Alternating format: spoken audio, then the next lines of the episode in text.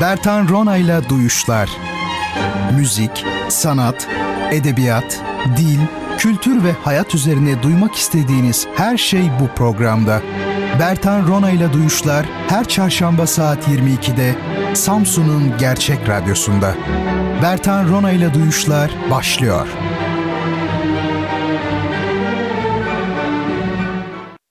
Sevgili dinleyenlerim iyi geceler diliyorum. Bertan Roma'ya duyuşlara hoş geldiniz efendim. Sefalar getirdiniz. Bugün 4 Mart 2020 çarşamba ve her çarşamba gecesi olduğu gibi saat 22'de sizlerle e, birlikteyim efendim. Görüşmeyeli umarım e, afiyettesinizdir. Her şey yolundadır. Çünkü geçen hafta yapamadık galiba. Önceki hafta da öyle olabilir. Benim özellikle e, seyahatlerimin yoğunluğundan tabii kaynaklanıyor bu ama bir yöntem icat ederek bu e, meselenin de önüne geçmek lazım. Aslında yöntemimiz var, taşınabilir sistemimiz var ama e, belli nedenlerden dolayı bu konuda sıkıntı e, yaşıyorum. E, umarım bunu çözmeyi başarırım önümüzdeki günlerde. Sevgili dostlar, e, önce sosyal medya adreslerimizi bir zikredelim. Ee, belki bu programı yeni dinlemeye başlayan dostlar vardır. Aslında çok kolay Twitter'da, Instagram'da hatta elektronik posta adresi olarak da e, Bertan Rona e, bizim e, hesaplarımız bu şekilde. Twitter'da Bertan Rona olarak bulunmaktayım. Instagram'da da aynı şekilde. Ve elektronik posta olarak da duyuşları tercih edebilirsiniz. Duyuşlar at gmail.com ya da işte bertanrona at aynısı gmail, gmail her neyse. E, buralardan ulaşma imkanı var bana. E, Twitter tabii program esnasında hediye kitaplarımız oluyor. Çam sakızı, çoban armağanı. E, sorular soruyoruz bunun için. Onların cevabını vermek açısından, verebilmek açısından Twitter'da Bertan Rona'yı takip etmeniz gerekebilir. Onun dışında e, çok dişe dokunur bir şeyler yapamıyorum herhalde Twitter'da. Pek takip etmenize değmeyebilir yani. E, soru sorduğumda bunun cevabını doğrudan mention olarak yazıyorsunuz ve cevaplayan ilk kişi olduğunuzda kitabınızı kazanıyorsunuz. Biz size gönderiyoruz. Sonra mutlu mesut okuyorsunuz falan. Böyle bu işler. Instagram'dan da çeşitli görseller paylaşıyorum programla ilgili. O nedenle takip edebilirsiniz. Her türlü dediğim gibi e, düşüncenizi bizle paylaşmak istediğiniz her şeyi e, elektronik posta olarak yazabilirsiniz. Bertan Rona'ya ya da Duyuşlara. Efendim geçen haftalarda e, bir takım e, burs girişimlerimiz olmuştu. Yani e, ihtiyacı olan öğrenci kardeşlerimize burs temin etmekle ilgili bazı girişimlerimiz olmuştu. E, hem e, Duyuşlar programının kendisi hem de e, bendenizin Twitter'dan yaptığı duyurular aslında çok çabuk netice veriyor. Ee, tabii şöyle söyleyelim belli bir meblağ para toplamak söz konusu olduğunda aslında bu çok zor değil. Çünkü Türkiye genelinde etki alanınız her neyse insanlara ulaştığınızda e, sağ olsunlar verebilecek durumda olanlar 3-5 veriyorlar ve siz de e, o e, rakamı yakalayabiliyorsunuz çok çabuk. Mesela geçen e, haftalarda Twitter'dan bir duyuru yaptım. Bir saat içinde gerekli bütün para temin edildi öğrencimizin kirası vardı birikmiş. İşte efendim faturaları vardı kitapları alınacaktı. Halloldu ama burs daha zor tabii. Neden? Çünkü süreklilik gerekiyor bursta. Ee, şimdi bize bir iki yıl e, en az iki yıl iki buçuk yıl e, devam e, etmesini öngördüğümüz bir şey lazım. E, burs lazım. Tabi burs deyince de insanlar e, şey yapıyorlar biraz endişeleniyorlar genellikle. İşte ayda 4 bin lira 5 bin lira ve sanki tamamını kendileri verecekmiş gibi böyle bir şey değil.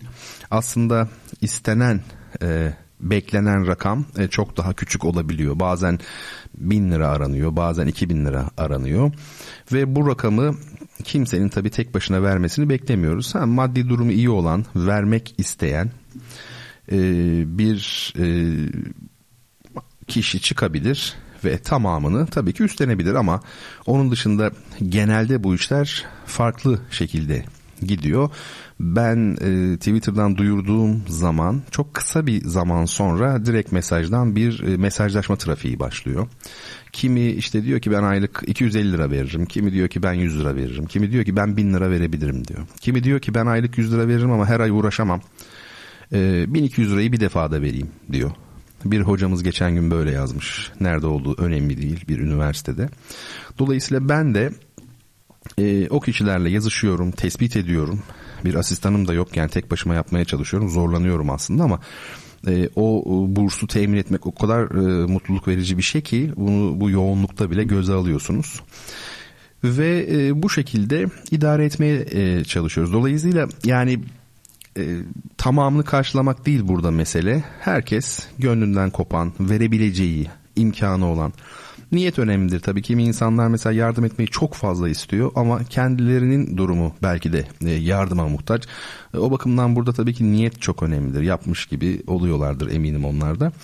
E, o bakımdan 3 olur 5 olur hiç fark etmez. E, bir burs ihtiyacımızı aslında iki ayrı öğrencimizi arıyoruz. Bazen rakam e, tamamlandığında e, onun üzerine gelenleri ben öbür öğrenci için başlamış oluyorum. Yani oraya ayarlıyorum. E, her şey tabii şeffaf. E, yardım edecek e, kişilere öğrencimizin adı, soyadı kimdir, neyin nesidir, nerede okumaktadır, öğrenci belgesi, IBAN numarası, nüfus cüzdanına kadar, telefon numarasına kadar tabii paylaşıyoruz. Ee, ve bu yatırılan paraların işte efendim dekontları, ekran görüntüleri bunların tamamı şeffaf bir şekilde paylaşılıyor. Böyle olması gerekir zaten. Bu işler sakat işlerdir yani para işin içine girdi mi normalde hiç sevmem ama ne yapayım yani burs da başka türlü veremiyorsunuz yani bir okula yardım etmeye benzemiyor.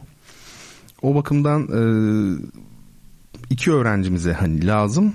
Şimdi biz birincisindeyiz ve birincisinin yani yarıladık gibi e, her ay gerekli paranın yarısına geldik. Bu çok güzel bir şey. Şimdi ben yarın öbür gün Twitter'dan yine biraz ağırlık vereceğim ona. Ee, sizlerin de e, desteği olsun lütfen. Belki şu an benim sesimi duyan biri vardır. O yardım etmek ister ya da yakınlarınız vardır. Yani Fısıltı Gazetesi e, son derece önemlidir bu konularda. İyi çalışırsa gerçekten. Sizler de çevrenizde, eşinize, dostunu, arkadaşlarınıza sorun. İnsanların birbirinin yüzünü görmesi önemli bir şey değil ruhen, kalben aynı iklimde olmak, ortak bir insanlık ideali için buluşmak aslında yeterli. O bakımdan da belki sizin arkadaşlarınızdan çıkar. 100 lira 100 liradır hiç problem değil. Ee, tam tersi büyük bir kazanım. Böylelikle tamamlamış oluruz biz de bursumuzu. Şimdi bu gece ilginçtir. İstek üzerine aslında uzun zamandır e, beni sıkıştıran bir dinleyicim, takipçim aslında daha çok Twitter'dan. Ee, hocam ne olursunuz işte Kant estetiği üzerine konuşalım. Kant estetiği ben işte çok etkilendim diyor. Kant okumaları yapmış. Kant'ın estetikle ilgili düşüncelerinden ki e, klasik Alman idealizmi için çok karakteristiktir. Yani Hegel de öyledir. E, Schopenhauer hatta daha az sistematik olmakla birlikte onda da öyledir. E, ne olursun Kant üzerine konuşalım. Özellikle de Kant estetiğini istiyor. Du yani uzun zamandır artık bende de hani utanma duygusu bir yerden sonra harekete geçti. Çok geç de olsa. Ee, ve hani biraz onunla bulaşalım artık şu Kant'la ilgili konuşalım madem öyle. Ee, ama önce hediye kitaplarımızı tanıtayım. Instagram'da işte başlarken söylediğim gibi Bertan Rona'da e, beni takip ediyorsanız e, pek kullanamıyorum Instagram'ı ama orada, oraya yükledim bir tanesi Mikhail e, Bulgakov'un Köpek Kalbi adlı eseri. Biri de Dostoyevski'nin, Fyodor Dostoyevski'nin İnsancıklar adlı eseri. Bu gecenin iki hediye kitabı. Bunlar için böyle çok mütevazi aslında kolay sorular e, soracağım. Cevaplayan ilk kişi olan dinleyicilerim kitaplarına e, kavuşacaklar. Sevgili Fatih Çelik Instagram'dan bir görsel paylaşmış. Geçen haftalarda kazandığı bir e, kitap onun elinde ve şöyle bir bakıyor kitaba. E, ben e, tekrar iyi okumalar diliyorum kendisine.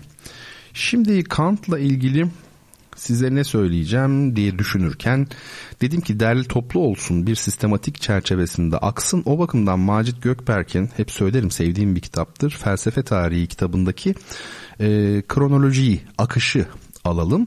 Ancak tabii kitabın kendisi değil yani kitabı okumak değil burada mesele. Burada önemli olan benim yaptığım yorumlardır. Yoksa hocalara hiç gerek olmazdı. Hoş ben felsefe hocası değilim ama hani genel manada söylüyorum. Yani armoni dersi veriyorsunuz mesela. Armoni kitaplarından o zaman armoni öğrenirdik yani değil mi? Hoca e, çok önemli. E, kitap dediğiniz şey hocasız olmaz. Kitabı hoca okutur.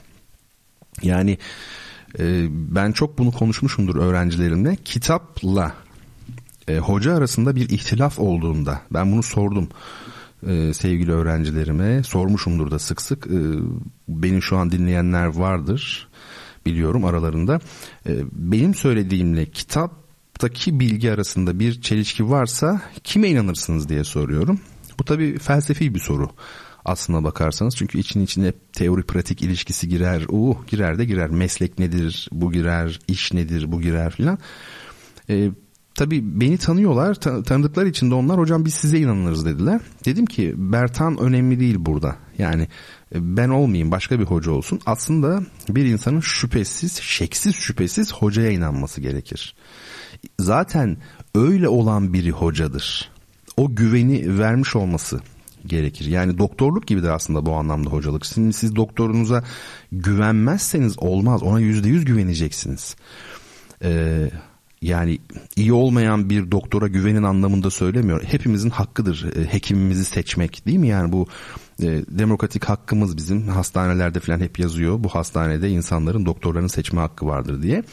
E, o kapsamda güvenemediğimiz bir doktoru seçmeyiz güveneceğimiz bir doktoru seçeriz.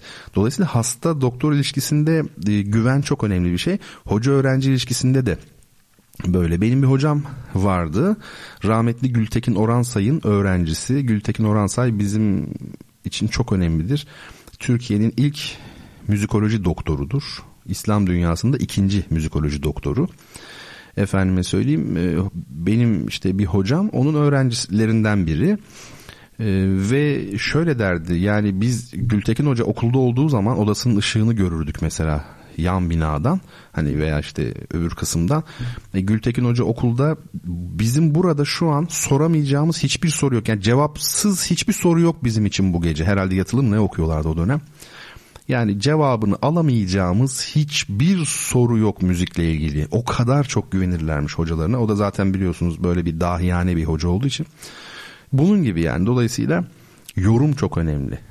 E, kitabın kendisinden ziyade ona nasıl yorum e, kattığınız önemli, nasıl gördüğünüz çok önemli. Şimdi Kant 1724-1804 hani dörtlerden dolayı bir de tam 80 yıl yaşadığı için benim unutmadığım bir şeydir bu doğum ölüm tarihidir.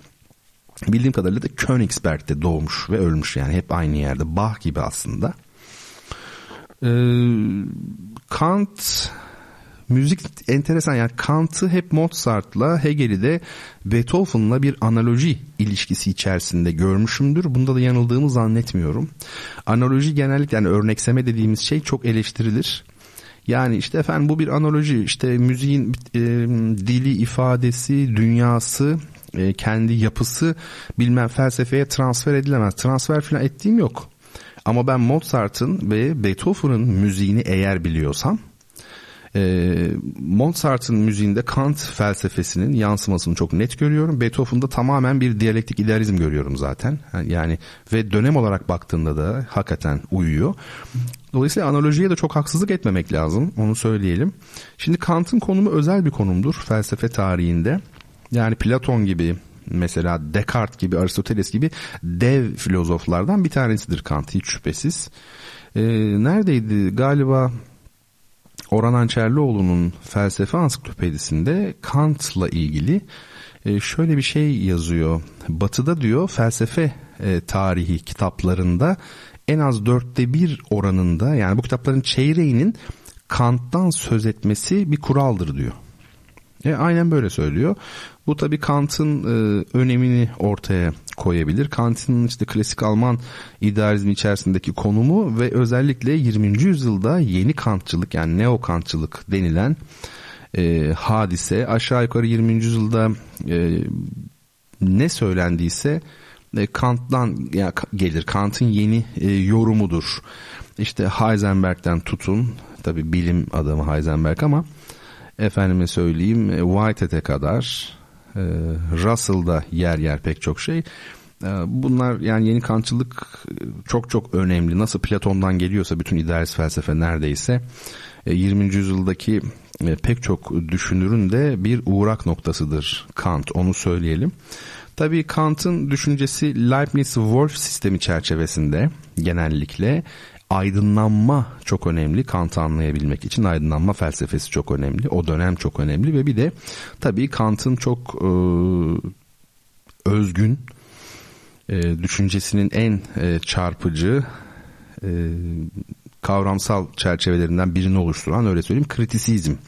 Yani onun eleştirel eleştirici e, tabii çeviri çok önemli e, yanlış yerde söylüyor olabilirim ama ha, kritisizm kastediyorum. E, kritisizm Kant açısından çok önemli. Şimdi Kant deyince rasyonalizmi tabii ki e, öncelikle ele almak gerekir. Ben bazı şeyleri biraz basitleştirerek tabii anlatmak durumundayım. E, tabii bu hafta önümüzdeki hafta biraz programın içeriği ağır olacak yani ister istemez. O yüzden daha da biraz hani hiç olmazsa şey yapalım e, hafifletmiş olalım. E, şimdi e, rasyonalizm açısından en önemli şey e, kavramların insan aklında e, var olduğu, üniversallerin var olduğu, üniversal olarak var olduğu, tümellerin var olduğu. Şöyle düşünelim e, daire dediğimiz şeyi bir aklımıza getirelim. Aslında daireyi biz böyle yuvarlak kabul ediyoruz ama gerçekte yüz yuvarlak bir şey olamaz. Öyle değil mi? Sonsuz sayıda köşesinin olması lazım. Yani gittikçe böyle yaklaşalım daireye daha yakından daha yakından baktığımızda onun köşelerinin oluşmaya başlaması lazım değil mi? Yani tam bir yuvarlak olamaz. E, Kant da şunu soruyor tabii ki e, her e, rasyonalist gibi. Peki e, fizik dünyada bulunmayan, var olmayan bir şey bizim aklımızda nasıl var oluyor?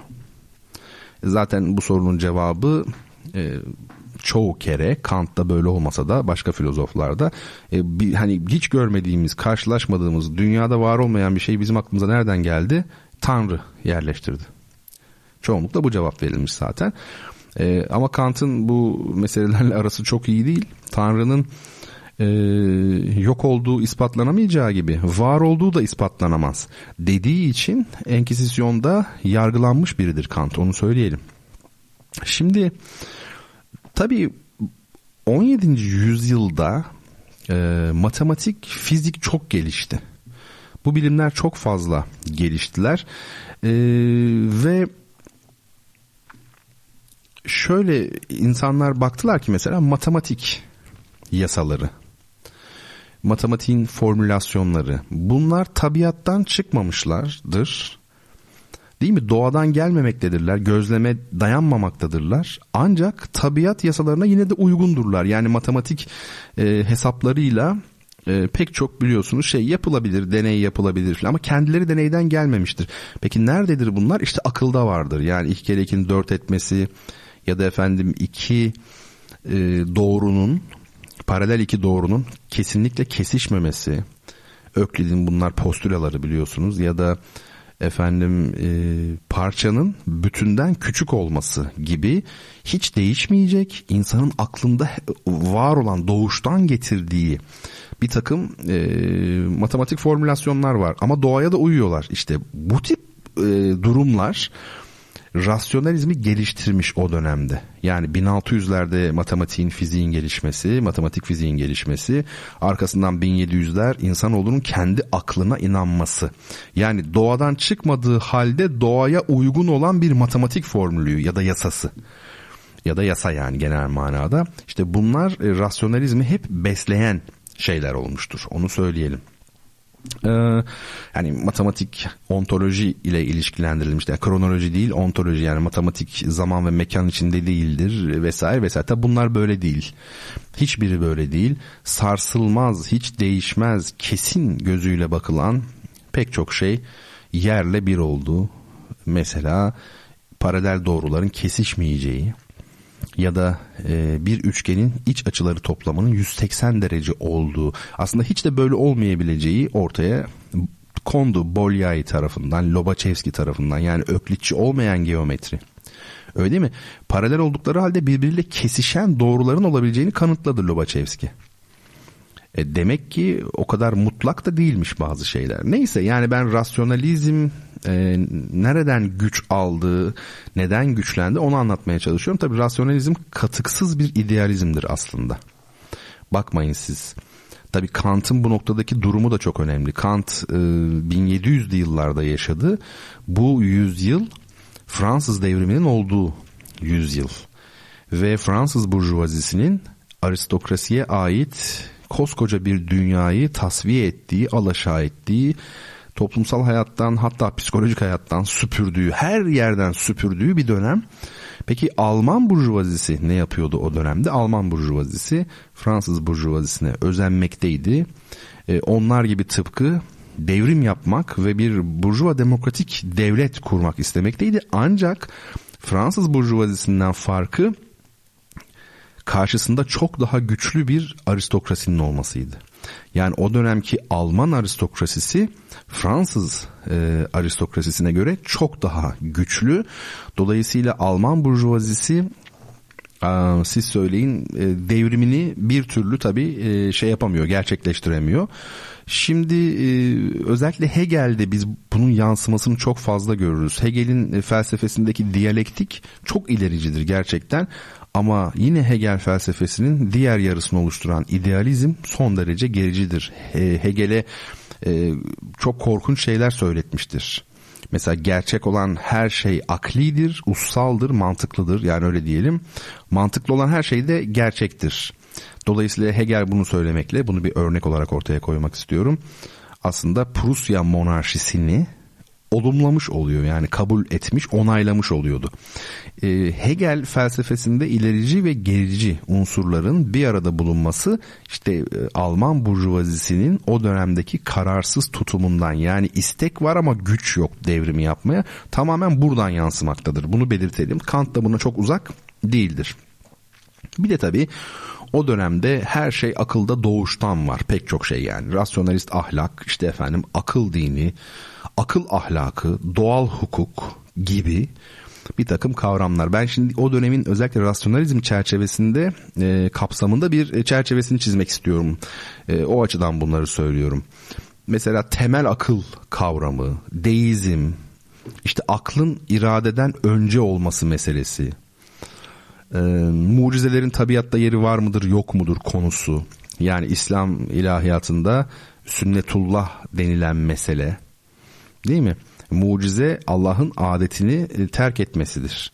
Şimdi tabiat yasaları var tamam amenna tabiat yasaları var İslam buna diyor ki bu sünnetullah Allah'ın adeti bu yani tabiat yasaları onun adeti ancak e, hiçbir şekilde bunun değişmeyeceğini söylerseniz o zaman kendi yarattığı kanunlara mahkum bir tanrıyla karşı karşıya kalırız. Biraz Descartes'taki gibi. Oysa ki tanrı kendi yarattığı kanunlara ve doğaya, dünyaya mahkum olmamalı. O zaman ne yapıyor? Arada bir adetini terk ediyor. İşte onlar mucize anları. Ee, bu efendim ya da doğanın mükemmel bir makine olduğu hatta hayvanların bile robot olduğu biliyorsunuz Diderot e, bazı Fransız büyük filozofların bir kısmı böyle düşünüyor. Diderot gerçi hepsinden daha ileridedir ama e, böyle düşünüyorlardı. Hayvanlar robottur diye. E, burada bilinç meselesi yine akılla ilgili pek çok konu var. O yüzden bunu zikrediyorum. Efendim Tanrı ile doğa yasaları özdeştir. Her şey yolundadır. Bu dünya dünyaların en iyisidir Leibniz'in klasik görüşleri. Schopenhauer da diyordu ki bu dünya olabilecek dünyaların en kötüsüdür diyordu. E, efendime söyleyeyim çok şeyden bahsedilebilir uzun uzun ama ben şimdi e, hemen Kant'ın eserlerine doğru yani ilk eserinden itibaren e, üzerine konuşmak istiyorum. Tabii e, Kant'ın hangi dönemleri var? Kritik öncesi dönemi var. Yani meşhur kritiklerini yayınlamadığı, o tarz düşünmediği dönemler bir ara dönemi var. Ara dönemden sonra da kritik dönemi var. Biz şimdi kritik öncesi dönem ve ara dönem üzerine biraz konuşacağız tabii ki. E, ve hemen ardından e, şeye geçmeye çalışacağız. Kritiklerine.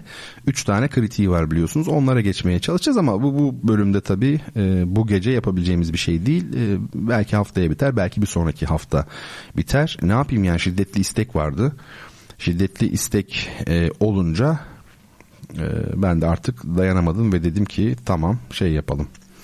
E, artık şu isteği gerçekleştirmeye çalışalım. Şimdi bir müzik arası verelim, dinlenelim.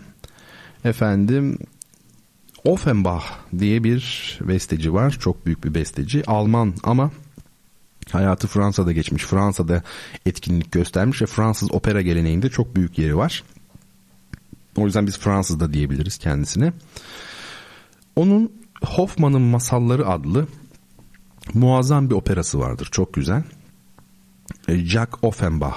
Orada da bir barkarol var. Barkarol bir form.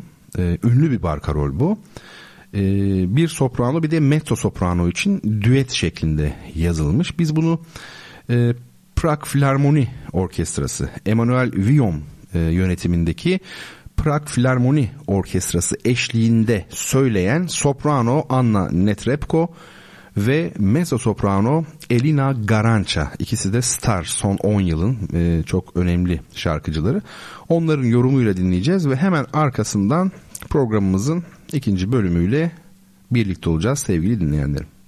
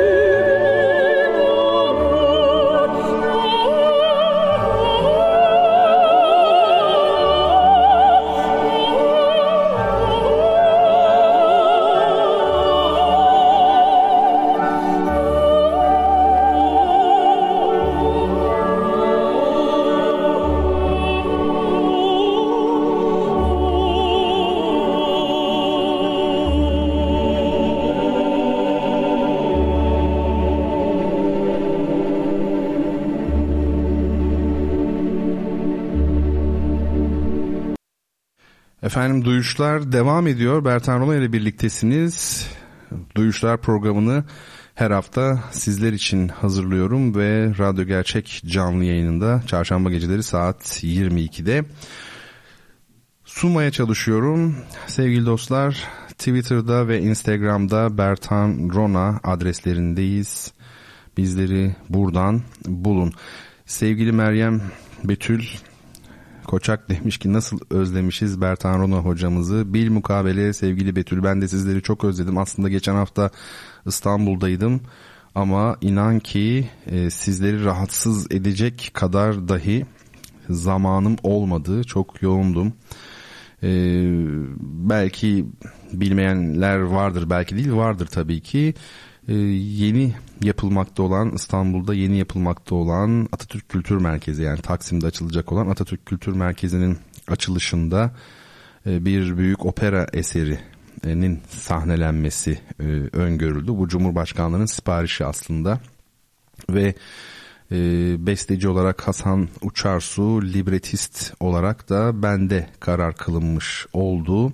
Bizler de şimdi bu eseri yetiştirmeye çalışıyoruz. Sık sık toplantılarımız oluyor e, Ankara'da ama bir de yeni Kültür Bakanlığı e, süreci var. Ben e, onların da toplantılarına artık katılıyorum.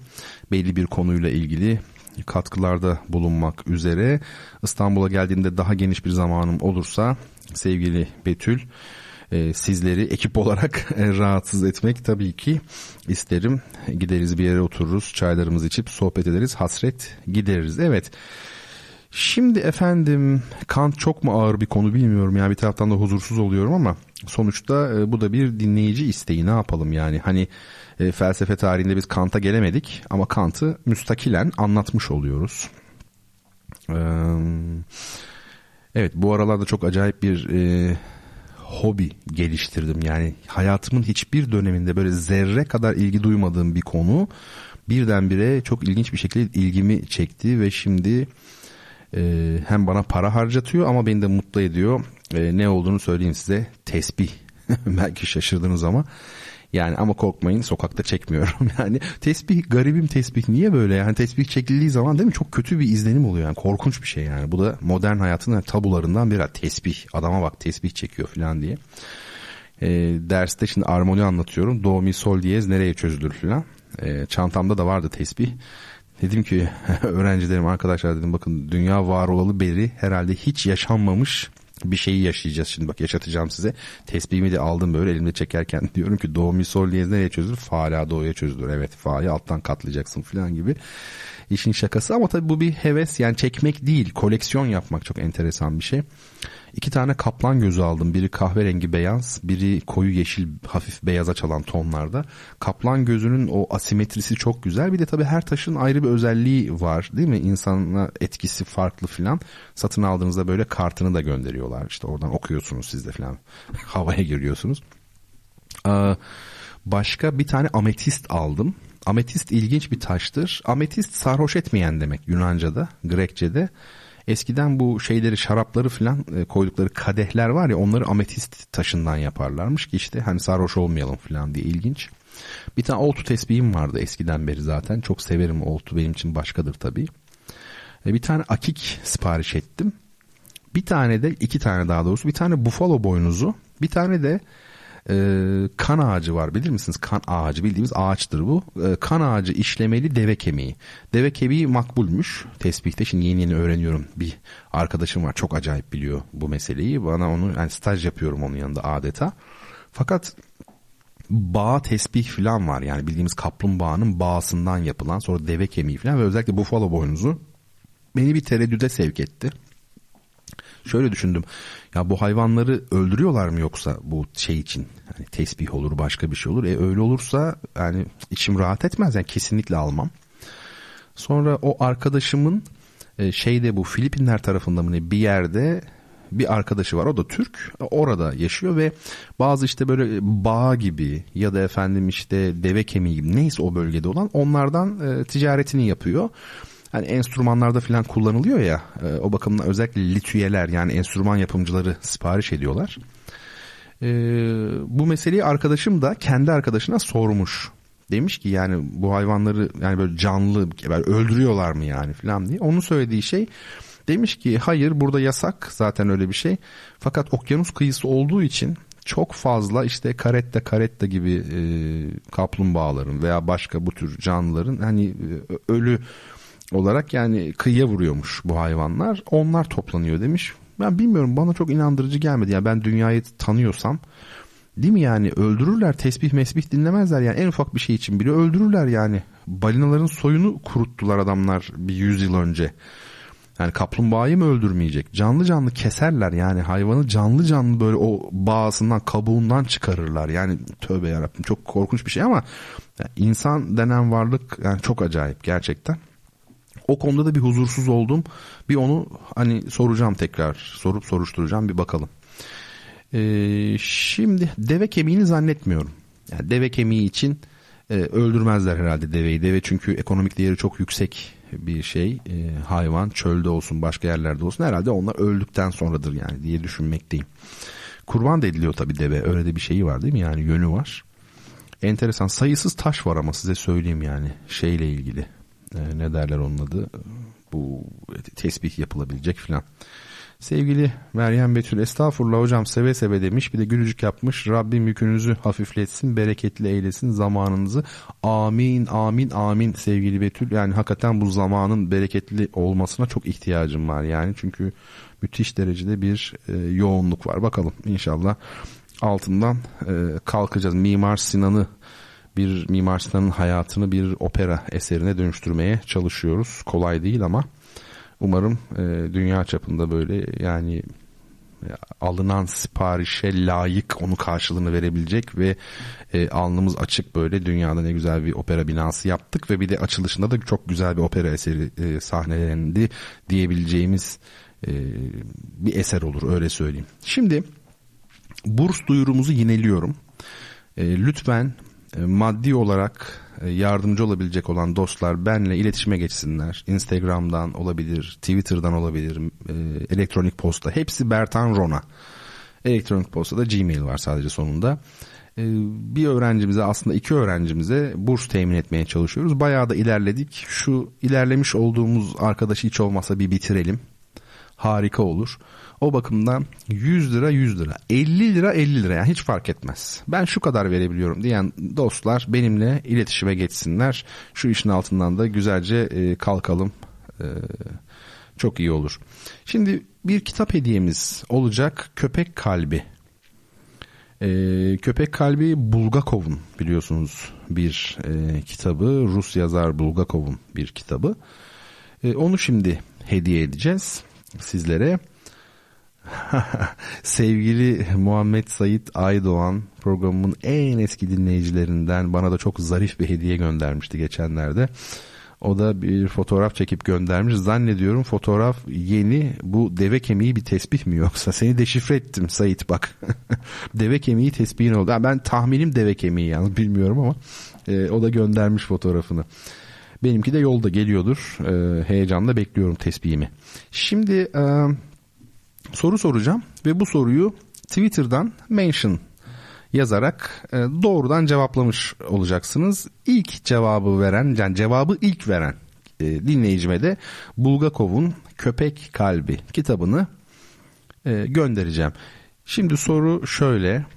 Bana öyle bir ülke söyleyin ki sevgili dinleyicilerim Avrupa Birliği'ne girmeyi referandumla iki kere reddetmiş olsun. Yani o ülkenin hükümeti halkını iki defa referanduma götürmüş. Avrupa Birliği'ne girelim mi diye. İkisinde de reddetmiş. Girmeyelim diyor. Yani nasıl bir ülke düşünün artık. Bunun cevabını ilk veren dostumuza kitabını göndereceğiz. Sizler cevabı yaza dururken Kant'ı kaçırmayın. Çünkü Kant'ta neye başlıyoruz şimdi? Şimdi Kant'ın kritik dönem öncesi dönemini yani eserlerine doğru gelmiş olduk. Çok sevgili dostlarım e, Kant'ın ilk dönemine kritik öncesi dönem deniyor. Bu dönemde ilginçtir Kant'ın ilgi duyduğu belli alanlar var. Bunların başında da fiziki coğrafya geliyor. Mesela Kant'ın e, ilk dönem yazılarından birinin başlığı şudur. E, yeryüzü, dünya, yeryüzü güneşin etrafında dönerken yani var olalı beri daha doğrusu bazı değişikliklere uğradı mı? Yani dünya yaratıldığı gibi mi duruyor? Değişikliklere uğradım. Biz bugün biliyoruz ki Pangea adı verilen tek bir kıta varmış. Oradan parçalanarak bugünkü kıtalar oluşmuş.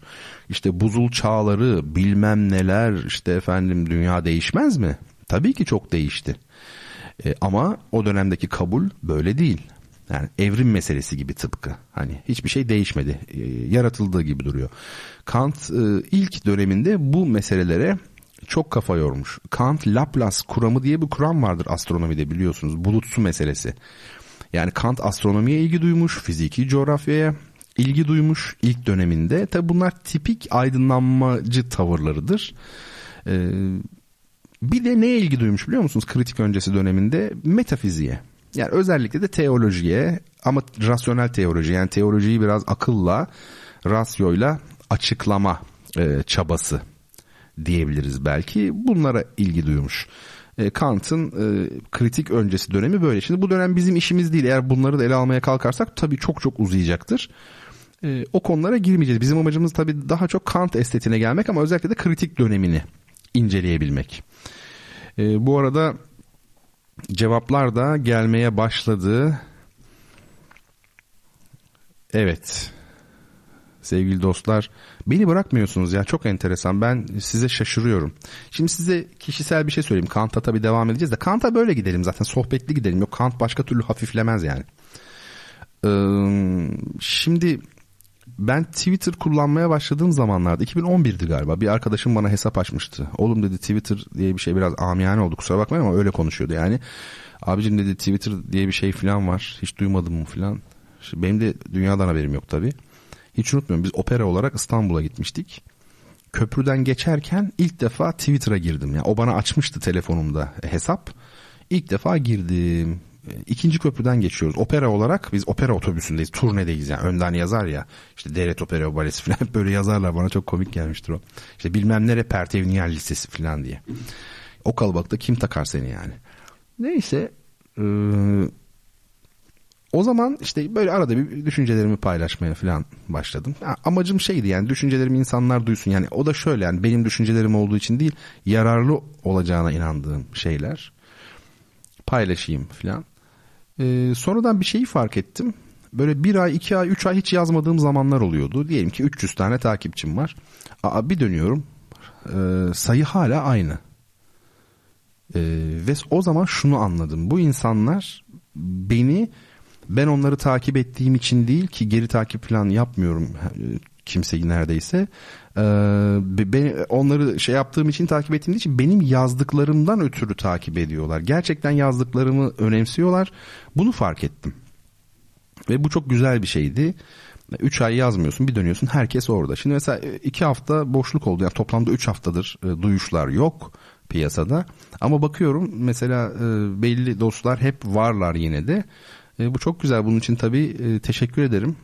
Demek ki e, söylediklerim dinleniyor. Yani yoksa değil mi e, bırakıp gidersin. E, bir hafta var. Market öyle değil midir yani? Mesela markete gittin kapı kapalı. Olacak iş değil yani. Bakkalda markette hiç olmayacak. Radyo programı da biraz böyle aslında. Yani devam edeceksin. Ama ne yapalım yani yoğunluk oluyor. Şimdi ama şey yapacağım onu kesinlikle size söz veriyorum. Kayıt yapacağım öncesinden. Daha evvel ben yapmıştım 2017'de. Hatta böyle çok gereksiz espri de yapmıştım. Siz şu an beni dinlerken ben çok uzaklarda olacağım falan gibi. Neden yaptık kaydı? E çünkü ya eski bölüm verilecek banttan ya hiçbir şey dinletilmeyecek. Yani kötü. O zaman banttan yaptığınız zaman evet canlı değil ama yeni bir şey.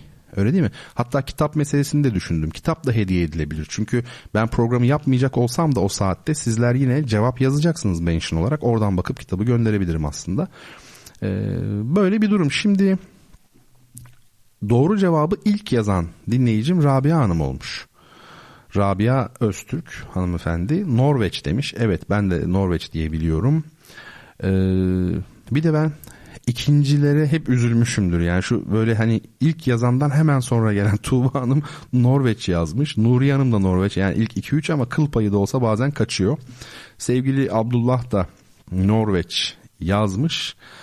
Ee, ve Rabia Hanım'a efendim kitabımızı gönderiyoruz. İlk kitabımız yani gidiyor.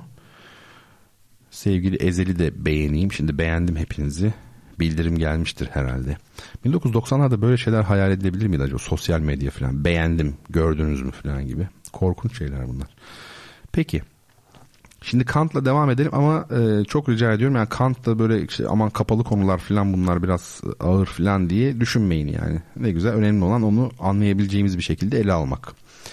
E, şimdi şeyleri falan geçiyorum. Mesela neymiş? 1770'te bir kitabı varmış yazısı. Kitap bu. E, De sensibilis atque intelligibilis forma et principis. Ne bu profesörlüğe başlama kitabı. Yani şeyin efendime söyleyeyim e, Kant'ın. Burada biz e, duyu ve düşünce bilgisinin birbirinden ayrılmasını. Yani ne bu biliyor musunuz? Fenomenle numen ayrımı.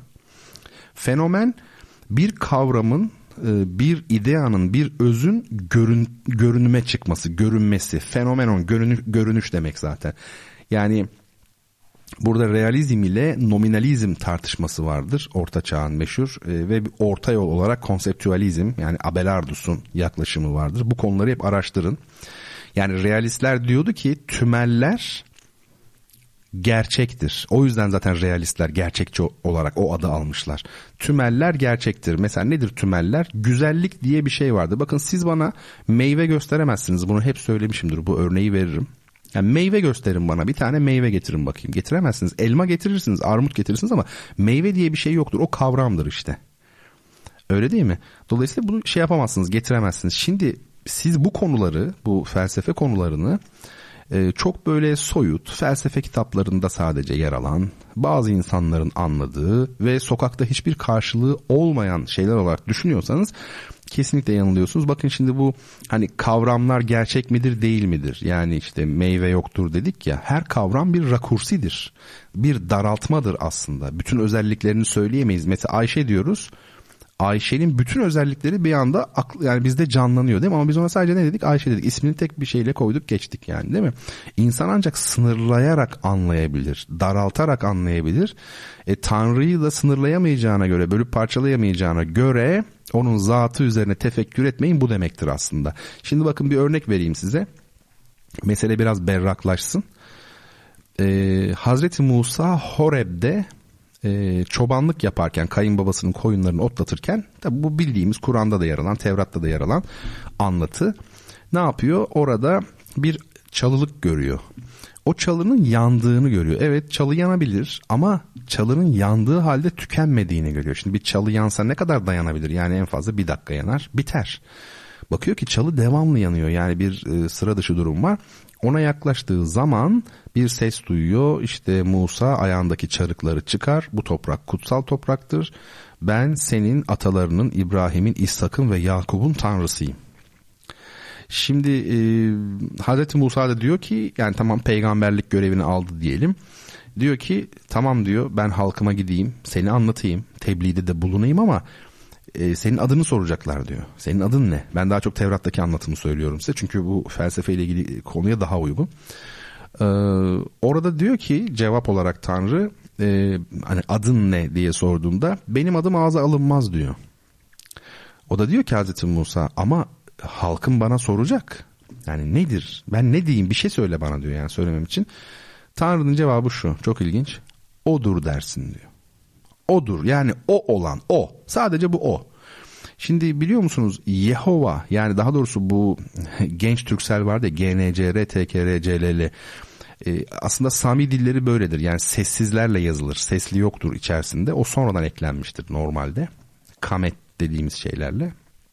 Şimdi bu Y, H, V, H şeklinde yazılıyor. O yüzden bunun tam olarak okunması iki türlü aslında. Bir tanesi Yahve, bir tanesi de Yehova. Yani ikisi de okunabilir. iki çeşitli okunabilir. Yehova aslında Yahüve. Yani ey o olan o. Her şeyden tenzih edilmiş. Ama her şeyden ya adı bile yok adı bile.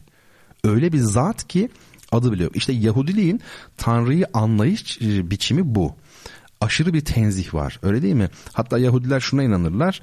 E, Yehova derse bir insan ya da Yahve derse Tanrı'nın adını söylerse bunun cezası karet. Ne demek karet? Göklerden gelen ani ölüm. E tabi zaman içerisinde bakmışlar ki bunu söyleyenlerin öldüğü yok. Biraz esnetilmiş. Nasıl denilmiş mesela işte ruhun ölümü. Senin ruhun ölüyor senin haberin yok gibi. O kadar büyük bir saplantıdır ki bu. Mesela Yahudilerde e, Yehova kelimesi hiç kullanılmaz. O kadar işte karet yani cezası ölüm yani o an korkunç bir şey. Onun yerine şöyle diyorlar Aşem Aşem demek bizdeki e, Arabi olarak isim kelimesi. Biliyorsunuz bizdeki S'ler onlarda şey olur mesela. Selam aleyküm, e, şolem alehem gibi. Aşem de isim demek aslında. Yani isim derken Aşem derken işte o malum isim manasında kullanıyorlar. Yani Aşem deniyor. Şimdi demek ki aşırı bir tenzih var. Aşırı bir tenzih. Öyle değil mi? Şimdi şöyle bakın e, ya önemli değil mi? Bu konunun önemini artık yani iyice hissettiniz. Şöyle bir şey örnek vereyim ben size. Burada realistlerle kavram realizmiyle yani efendim e, nominalistler yani adcılar arasındaki fark şurada. Adcılar diyor ki kavramlar, tümeller sadece bir isimden ibarettir. Yani meyve sadece bir isimdir. Gerçekte meyve yoktur. Realistler de kavram realistleri diyor ki hayır meyve gerçektir. Karar sizin. Şöyle düşünelim. Bir e, eşyayı yani bir şeyi, nesneyi özelliklerinden sıyırırsak, sıfatlarından sıyırırsak geriye bir şey kalır mı kalmaz mı? Mesela bir kalem. Kırmızı renkli kalem. Mesela kırmızılığından onu so- soyutlayalım. Yani rengini boş verelim. Ağırlığını da ondan çıkaralım. Bilmem nesini de ondan çıkaralım. Geriye ne kalır? İdealistlere göre, kavram realistlerine göre ve tabii Kant'a göre de o e, nesnenin varlığı kalır. İşte soyut bu dünyada bulunmayan aslında hiç kimsenin görmediği bir varlıktan bahsediyoruz. Platon'un ideaları işte o aynen de budur.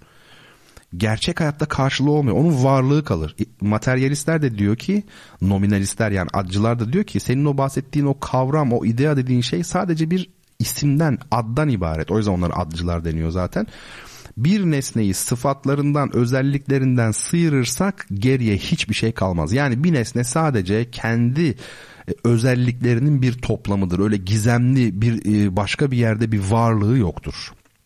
Şimdi e, burada biz Yahudilikte aşırı bir tenzih olduğunu söyledi. Bakın çok kavramsal. Yani Tanrı'yı hiçbir şekilde bilemeyiz. O kadar gizemli bir varlık ki değil mi? Adını bile bilmiyoruz ya. Adı bile yok yani.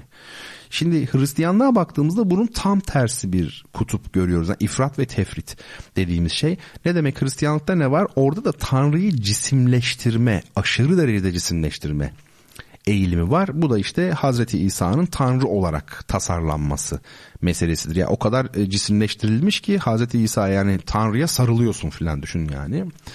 Ee, İncil'de çok açık ayetler var bununla ilgili. Bize babayı göster diyor şey. E, ne onun adı? Havarilerden biri. Baba dediği yani Tanrı'yı.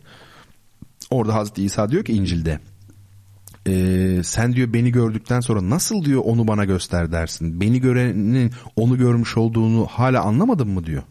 Şimdi değil mi? Normalde İslam'da şirk olarak değerlendirilecek şeyler bunlar. Ama biz ismin o, işin o kısmı ile ilgili değiliz. Biz şunu anlamaya çalışıyoruz. Hristiyanlıkta da sürekli ikonalar, işte Meryem Ana tasvirleri, Tanrı'nın kendisi zaten e, insanlaştırılmış.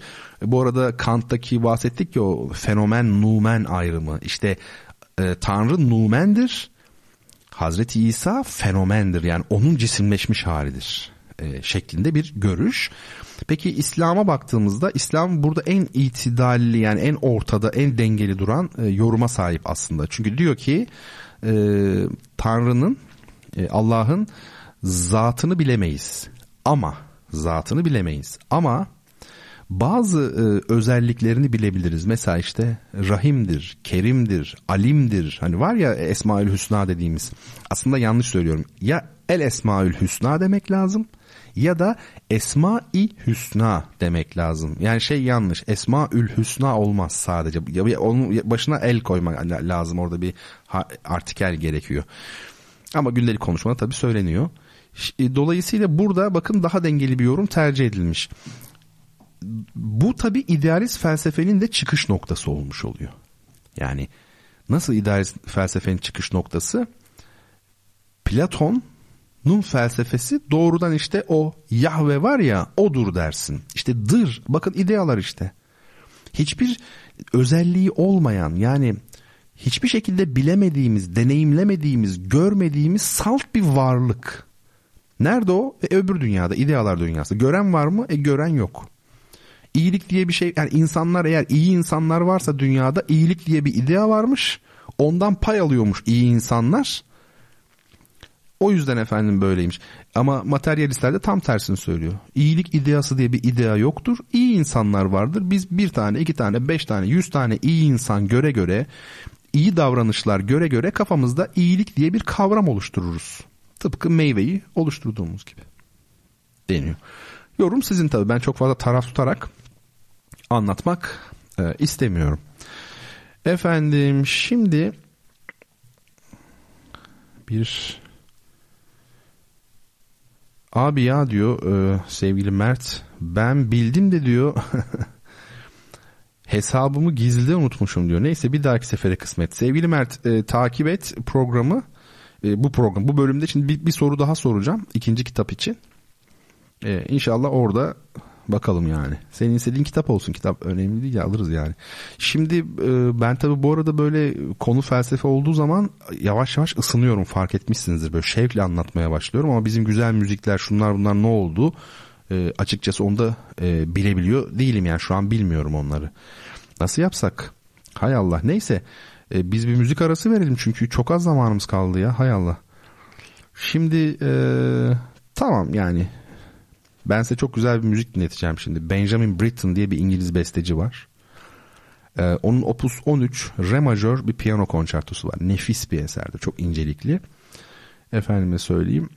Oradan Vals bölümünü dinleyeceğiz yani. Dört bölümlü bir konçerto. Piyanist Robert Leonardi, Zabrücken Radyo Senfoni Orkestrası ve orkestra şefi Stanislav Skrovachevski. Ee, şimdi müzik biraz böyle hafif soyut bir müzik ama vals olduğunu da hissedebilirsiniz belki. Çok böyle buruk bir lezzet alabilirsiniz. Böyle bireysel burjuva duyarlılıklarımızı e, kaşıyan veya ne bileyim böyle onları açığa çıkaran incelikte bir e, müzik. Hadi dinleyelim arkasından e, tekrar birlikte olalım.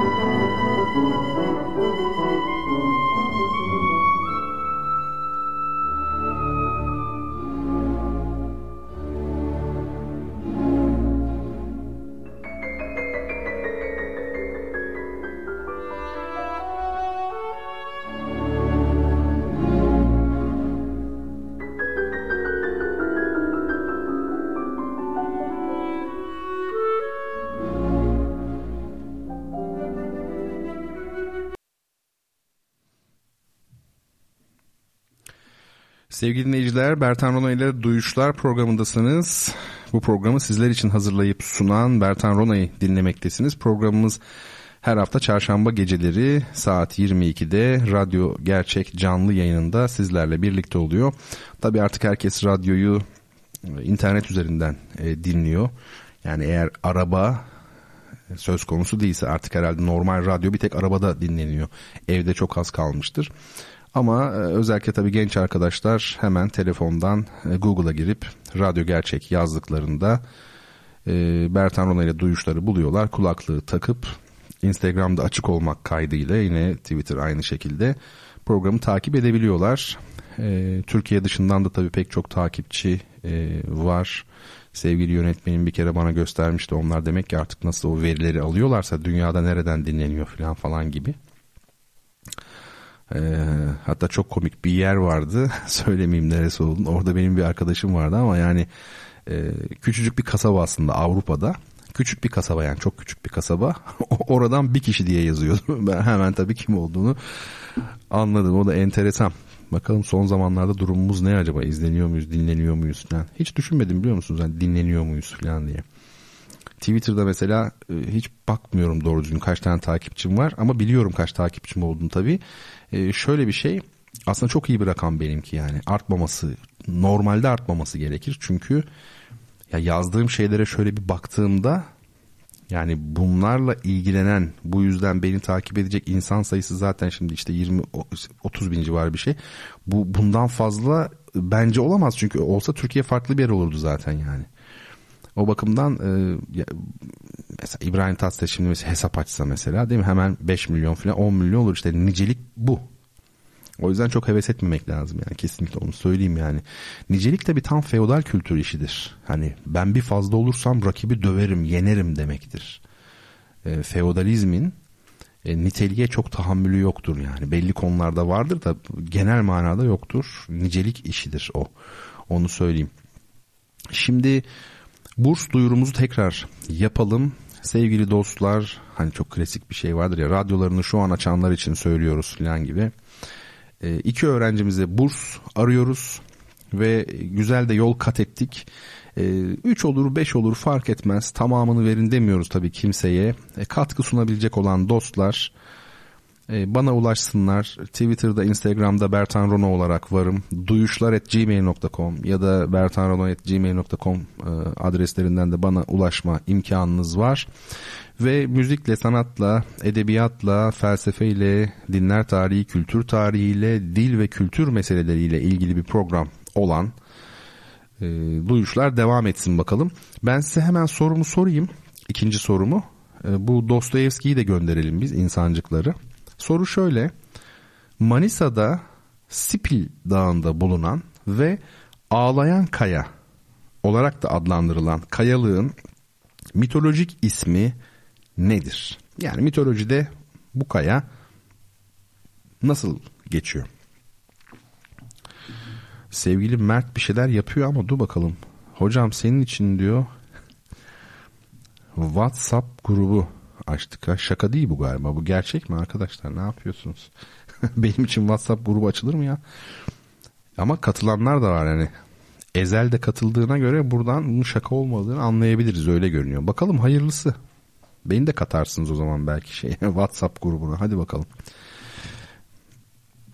Peki soruyu duydunuz arkadaşlar. Bakalım e, durumunuz ne olacak? Bu defa doğru cevabı ilk kim yazacak? Aramızda Egeli varsa Spil Dağı'nı görmüş olan çıkmış olan varsa belki hemen yazabilir hiç Google'a bakmadan. Zaten öyle bir hayalim var yani Google'a bakmayıp konuyu zaten bilen bir kişi böyle çok hızlı bir şekilde yazsın diye düşünüyorum. Peki sizler yaza durun.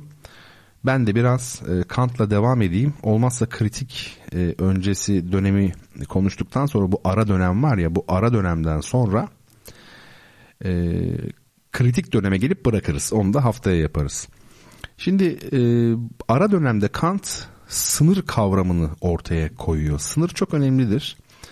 Ama şöyle her bilgi alanının kendine özgü ilkeleriyle ancak o bilgi alanının içinde iş görülebileceği. Bu alanın sınırları aşılınca da hataya düşüleceği görüşü e, söz konusu. Yani transandan olan ile transandantal olan arasındaki ayrım. Bundan söz edeceğiz tabii ki nedir ne değildir diye. Bu Rhein denilen şey purus yani latincesi salt dediğimiz bir kavram var ya bu kavramının duyu bilgisinde de bulunduğunu sağlıyor Kant. Yani iddiası bu.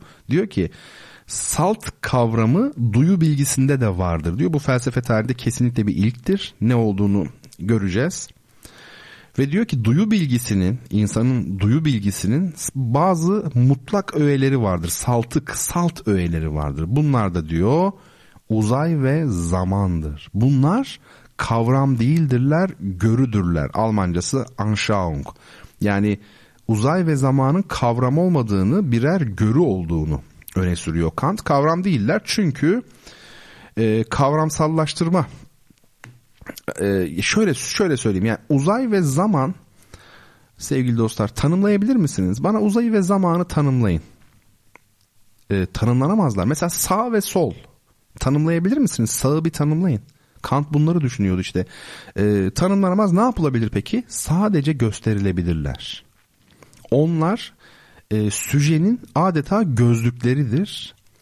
Onlar olmadan biz göremeyiz yani uzay ve zaman olmadan göremeyiz. Geometri ve mekanik Kant'a göre en kesim en kesin bilimlerdir. E, geometri çok önemlidir. Spinoza'nın biliyorsunuz Etika'nın alt başlığı yine geometri ile ilgilidir. Bu da ilginç.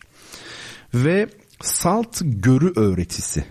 Yani duyu bilgisinin a priori önsel formları olduğu anlayışı e, Kant'ın kritiklerinden birinin girişinde transandantale estetik bölümünde konusunu oluşturuyor. Zaten bu bölümde eserin temeli. Şimdi buralar biraz karışık tabii aslında bu konular ama biz kritik döneme e, haftaya geçeceğiz. Tam burada bırakalım. Kritik dönem e, içerisinde biliyorsunuz Kant'ın üç tane kritiği var. Bir tanesi kritik der reinen Vernunft, salt aklın eleştirisi, kritiği. Bir tanesi kritikler Praktischen Vernunft. Bu da işte pratik aklın eleştirisi. Ve bir de kritik der Urteilskraft. Yani yargı e, gücünün, yargının eleştirisi.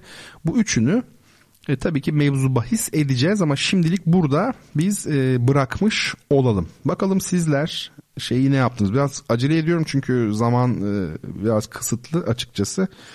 Doğru cevaplara şöyle bir bakalım.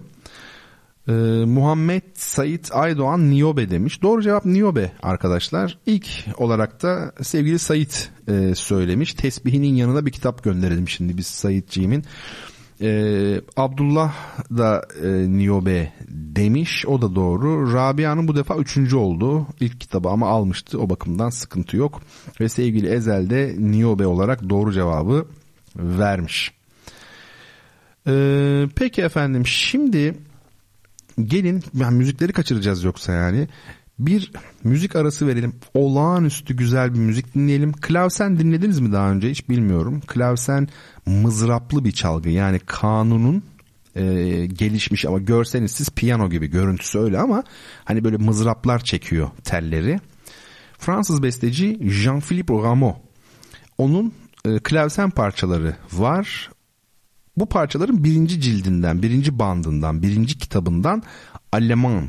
Alman demek bildiğimiz Alman kelimesi aslında. Fransızlar Almanlara Alman dediği için biz de Alman diyoruz. Yoksa e, İngilizler, Amerikalılar German diyorlar. Almanlar kendisine zaten Deutsch diyor. Bambaşka bir şey söylüyor.